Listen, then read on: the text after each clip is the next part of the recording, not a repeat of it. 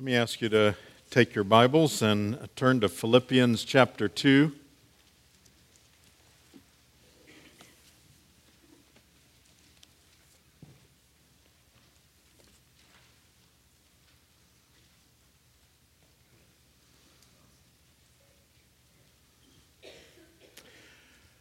This past Wednesday was the 75th anniversary of the bombing of Pearl Harbor. Uh, I'm sure you took notice of that. That was one of those events that, uh, like the assassination of President Kennedy and like the events of 9 11, the people who were around for that, people who were alive and could uh, knew what was going on, that I've spoken to tend to remember where they were when they heard the news, and particularly the speech that, that followed that. It was something that changed our history and it was the event that ushered us into World War II. Now, on that morning, there were uh, two privates who were watching radar on a point in Hawaii. They saw something. They were about to get off work but one of them saw something that he just couldn't believe. He wasn't real experienced with radar, but he couldn't understand what he was seeing. And so he called in to uh, a superior who said, uh, Oh, don't worry about it. You see, he knew of some planes that were uh, going to be flying into the country, and he just assumed that those were the ones that this private, inexperienced private, was seeing.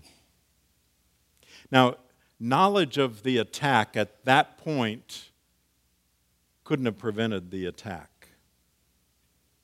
They were 130 something miles away. But it's possible that it might have saved some of the 2,400 plus lives that were lost that day because of the total surprise. Here we are in Advent, and when Jesus came, there was a lot of warning. Now, we don't particularly call it warning, we tend to call it prophecy. Because in the Old Testament, time and time again, what we are talking about this month was prophesied, was foretold that it was going to take place. And there were those who heard that prophecy who said, Oh, don't worry about it. It's something else. No worries here. Or who heard the prophecy and ignored it, or simply chose not to respond. For those that were in that kind of a denial, it's a deadly decision. And it doesn't cost a life necessarily here on this earth, but something far greater, and that is eternity. Now, our theme verse for this month has been, as was mentioned, 2 Corinthians 8 9.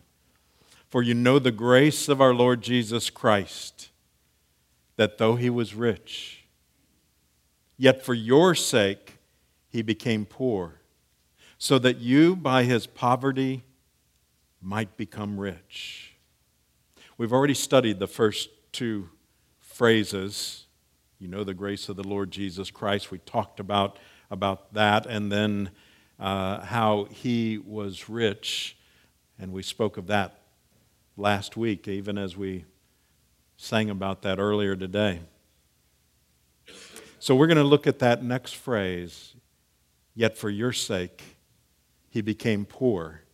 And we're going to use the same passage to at least jump off from this week that we used last week when we were talking about his great riches in Philippians 2, and we're going to use this for context. So we read in Philippians 2 So if there is any encouragement in Christ, any comfort from love, any participation in the Spirit, any affection and sympathy, complete my joy by being of the same mind, having the same love, being in full accord and of one mind. Do nothing from selfish ambition or conceit, but in humility count others more significant than yourselves. Let each of you look not only to your own interests, but also to the interests of others. Have this mind among yourselves, which is yours in Christ Jesus, who, though he was in the form of God, did not count equality with God a thing to be grasped, but emptied himself by taking the form of a servant, being born in the likeness of men and being found in human form, he humbled himself by becoming obedient to the point of death, even death on a cross. Therefore, God has highly exalted him and bestowed on him the name that is above every name, so that at the name of Jesus every knee should bow in heaven and on earth and under the earth, and every tongue confess that Jesus Christ is Lord to the glory of God the Father. This is the word of the Lord. Thanks be to God. Let's bow together.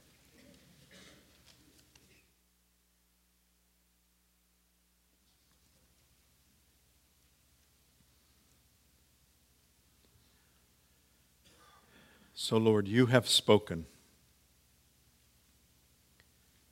And you have seen fit to preserve these words for us today. So, whatever's going on in our lives, Lord, you planned for us to focus upon your word. And so, will you help us to do that? To really hear you and then respond. And we pray this in Jesus' name. Amen. For your sake, he became poor. In what way? Well, we're going to start with uh, John chapter 1 that we also looked at last week. In John 1, verse 1, in the beginning was the Word, and the Word was with God, and the Word was God. And that's where last week we, we spoke about that's the glory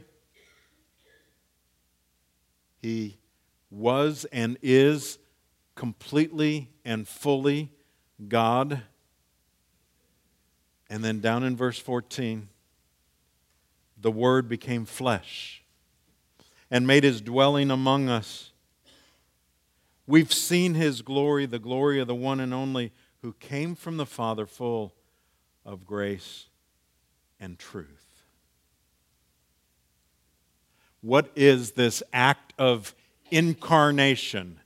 Another theological word, but one that, that we, uh, in so many hymns, uh, we uh, use that word incarnate, incarnation. Uh, it's a, a, word in, in theology, and it is uh, one of those concepts that is as important as any other theological concept there is. Incarnation. Verse 14, the Word, that's Jesus, who is God, according to verse 1, became flesh. And that's, that's it. That's it summarized. Uh, in incarnation, uh, in the flesh. The English uh, root would be carnage, flesh, flesh and blood. So that's how you remember it. In, in the flesh is incarnation. Now let's talk about how he was among us. You go back to the, the Old Testament, and we see uh, God showing his presence um, among us in, in so many different ways. Um, we start in the garden, where we see that communion with Adam and Eve in a way that, that no one after them has experienced, and it's because of their sin. Adam's sin. Remember, he's our, he's our federal head, he's our representative. And so Adam sins. And so that intimate communion with the Father is not just damaged, it's lost. And everything else after that is looking forward to the time when that will be restored, when all things will be made new. And we're still looking forward to that. We get glimpses, we get tastes, but we're not there yet. And so that's the good news of what, what we're looking forward to. So that, that's in the garden, and, and yet that's damaged and lost. But he continues to show his presence. A smoking fire pot, a burning bush, a pillar of fire, a pillar of cloud. God continued to show his presence with his people. And then there was the tabernacle. The tabernacle, as God's people moved, was what was set up and what was built right in the middle of the camp of God's people, as instructed by God Himself. So that uh, whenever people would come outside of their tent, as they looked to the right in the middle of, of their group, they would see that which represented the presence of God. It was a place of worship. And it was made in such a way that it could be broken down and set up again wherever the people went. And they did that. In the passage that we, we just read, particularly. It says uh, in verse 14 the Word became flesh and made his dwelling among us. That phrase, dwelt or made his dwelling, could be translated tabernacled among us. So, what it's saying is that uh, when, when Jesus came, he basically pitched his tent in the middle of us so that we would always and forever know that he was present with us. Now, why, why would God choose the, the tabernacle to represent, to, to foreshadow Christ? A thing to foreshadow the one who is fully God and fully man. Well, let's think about the tabernacle. For their time in the wilderness, on, they were on their way to the promised land. And those who are in Christ are on their way to the promised land. Not just what we saw back in the Old Testament but something far beyond that. The tabernacle was humble in appearance. Christ by uh, the standards of this world, had nothing in the way he looked to attract people to them. Now, the tabernacle in the wilderness was, was nice enough, but compared to the, the pyramids and the uh, buildings that were structures in Babylon, tabernacle was made of hides, canvas hides. We see Jesus humble in his appearance, veiled in flesh, the Godhead. See? At the center of Israel's camp was the tabernacle. Like we, we just sang, Christ is at the very center of those who are believers. That's where he dwells, even for those who won't recognize him as being in the center. The tabernacle was a place of sacrifice for guilt of sin. Again, the foreshadow of Christ, who himself was the final sacrifice, the ultimate, the one that fulfilled all of these that came before, were pointing toward Christ himself. And when Jesus died, the veil or the, the curtain in the temple was torn. Not, not just so we could now go in,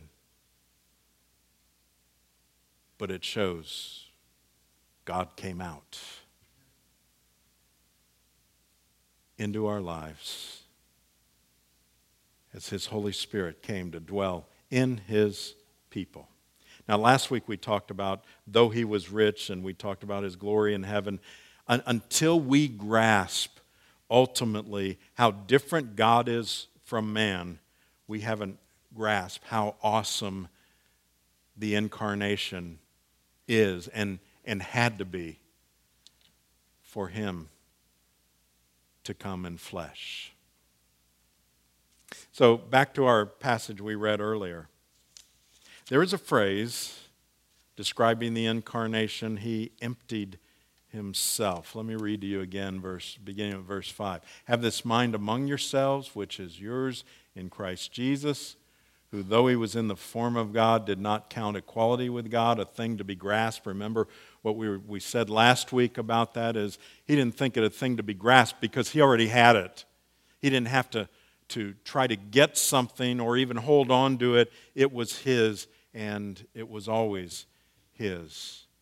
But verse 7 but emptied himself by taking the form of a servant, being born in the likeness of men, and being found in human form, he humbled himself by becoming obedient to the point of death, even death on the cross.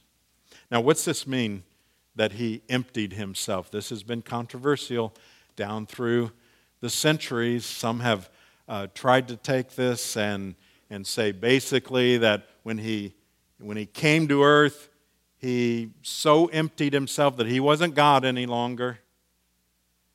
He left everything that it meant to be God. He left that in heaven. He came, he was, he was fully human, but he wasn't God. And then he took up his godliness later after he was resurrected and ascended. That is not what it means. And that has caused some to, to miss the very nature of Christ. When he walked the earth, he never stopped being God. He made the choice not to take hold of that which was his.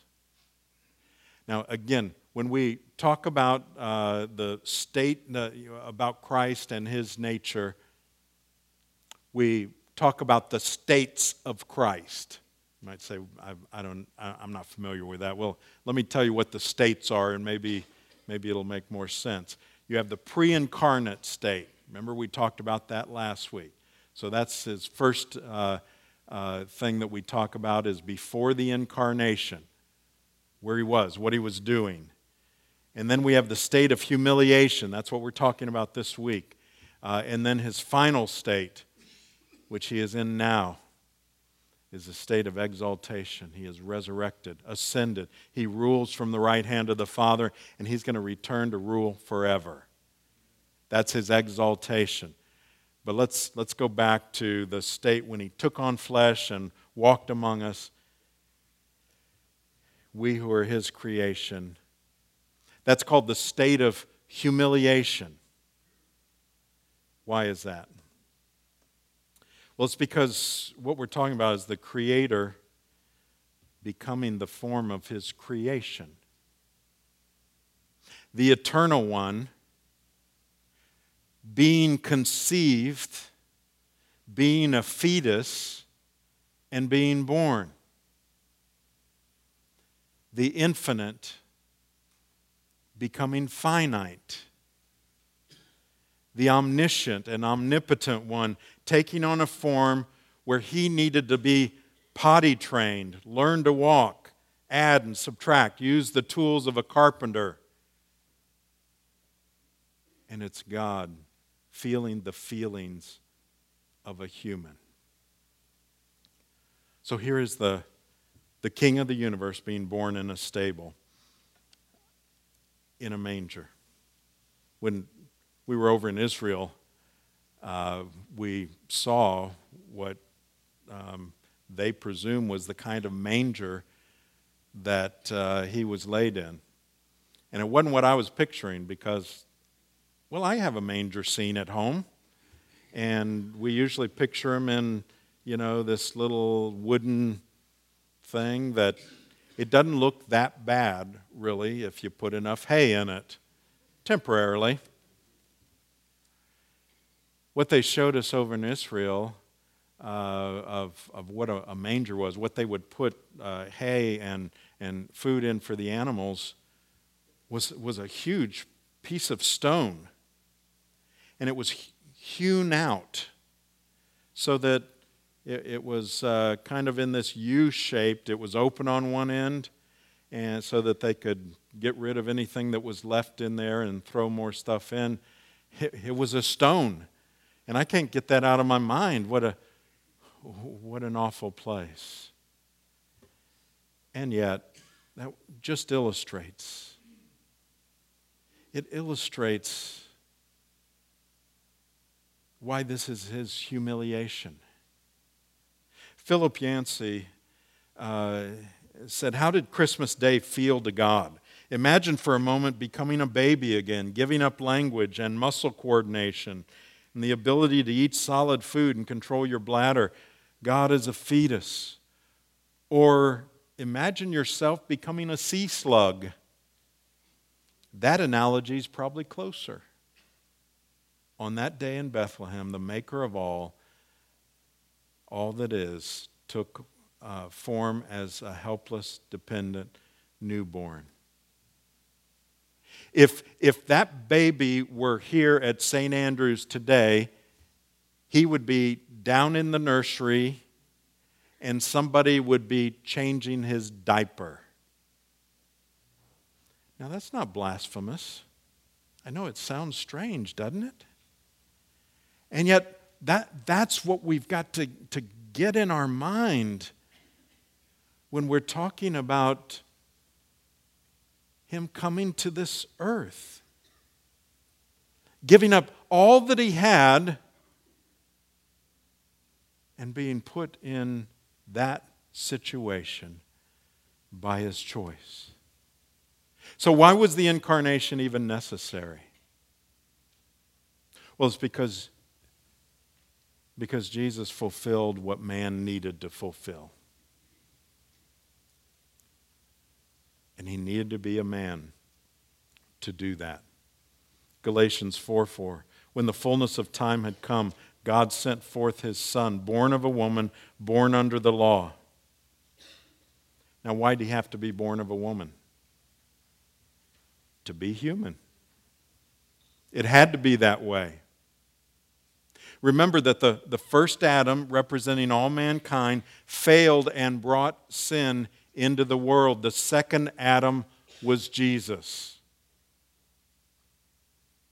If there was to be salvation, which was his goal, he had to come and succeed where that first Adam failed.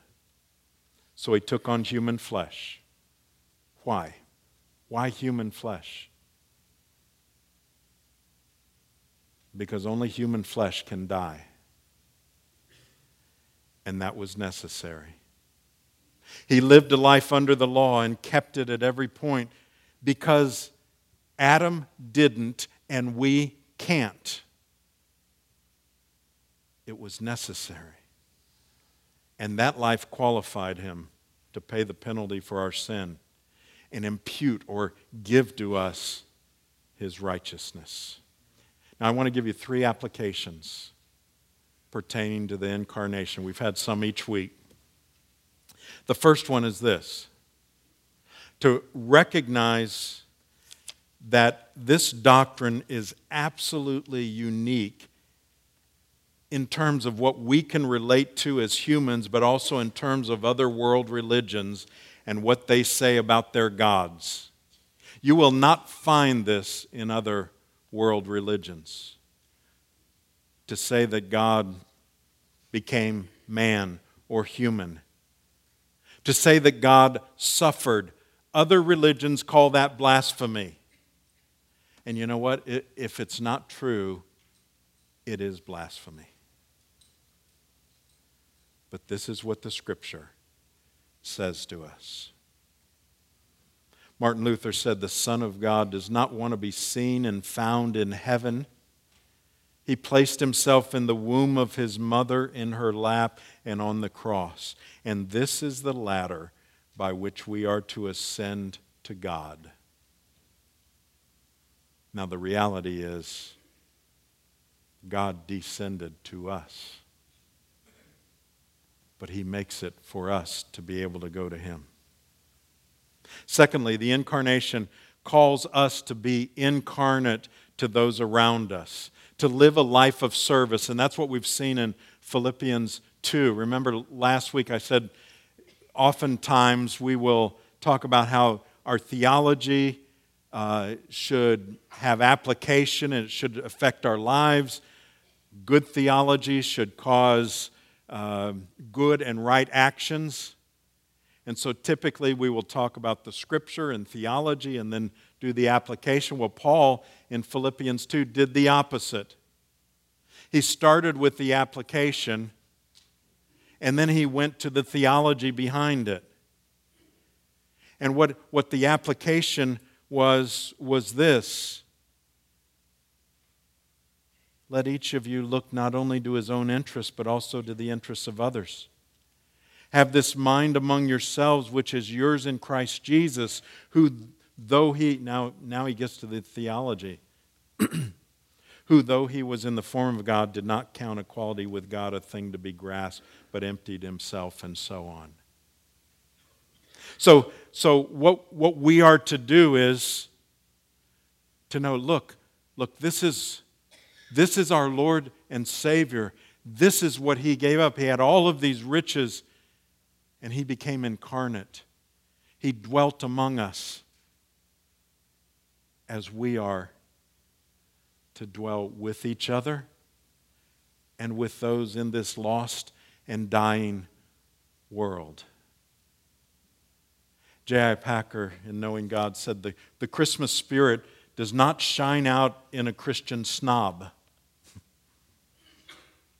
For the Christmas spirit is the spirit of those who, like their master, live their whole lives in the principle of making themselves poor, spending and being spent to enrich their fellow humans, giving time, trouble, care, and concern to do good to others and not just to their own friends in whatever way there seems need. So I would submit to you that if if, if you're prideful among those you work with, or you're in school with, or in your own family because of the salvation that He has given you, then you really don't get the incarnation. You don't really understand yet what He gave up to bring salvation for us. And then the third application is the incarnation should bring comfort in suffering. If anyone questions the purpose in suffering, and, and people do when they're in the middle of suffering, we will ask that question. We want God to have a purpose, but, but what purpose could this serve?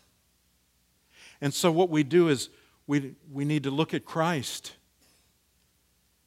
and say, that shows us once and for all the highest purpose in suffering. It was through suffering that he brought salvation into the world. And so we, as his people, not only see that, but understand, which we've, we've called this series, that he is Emmanuel, which means God with us. We're going to spend time on Christmas Eve talking about that. That he gets it. He gets it because he's been here. And so, whatever you're going through, he gets it. And not only that, he doesn't just say, I understand. But for his people, he says, and I'm with you. And I will never leave you or forsake you. It's not just empty words, it's experience, it's reality. She was 15 and he was 17 when they met.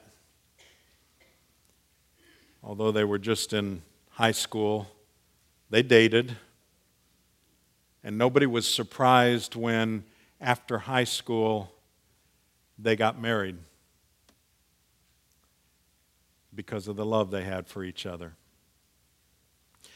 Four years and two children later, she found herself standing in a kitchen surrounded by dirty dishes and dirty diapers, and she couldn't quit crying. And, and she still doesn't know what caused her to do this, but she walked out of the house and disappeared. That night she called her husband and she immediately said, How are the children? He said, I love you. Where are you? And she hung up. She did that on a regular basis night after night. He would say, I love you. She would say, How are the children? And when he would say, Where are you? Won't you come home? She would hang up. Eventually, he hired a, a private investigator and tracked her down to a cheap hotel in Des Moines, Iowa.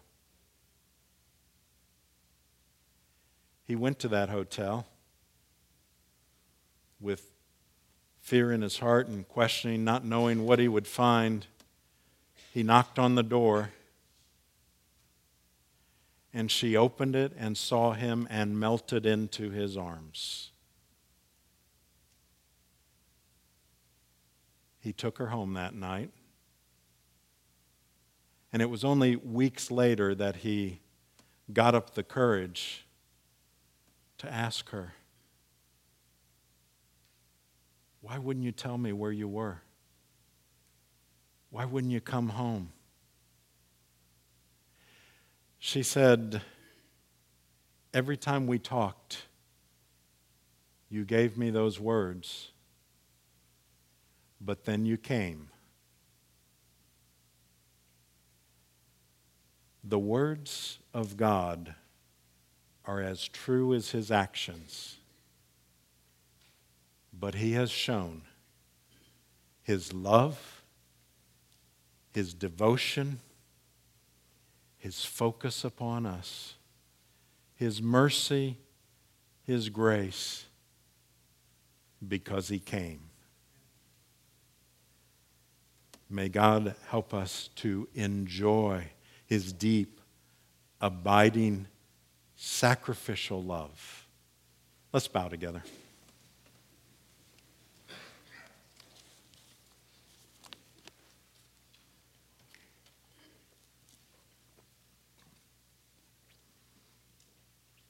Lord, thank you for your word that is always true because it is truth. Thank you how you demonstrated your love for us in the while we were yet sinners, Christ came.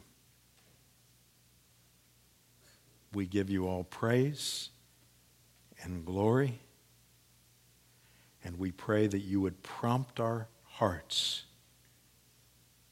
to worship you. And we pray this in Jesus' name. Amen.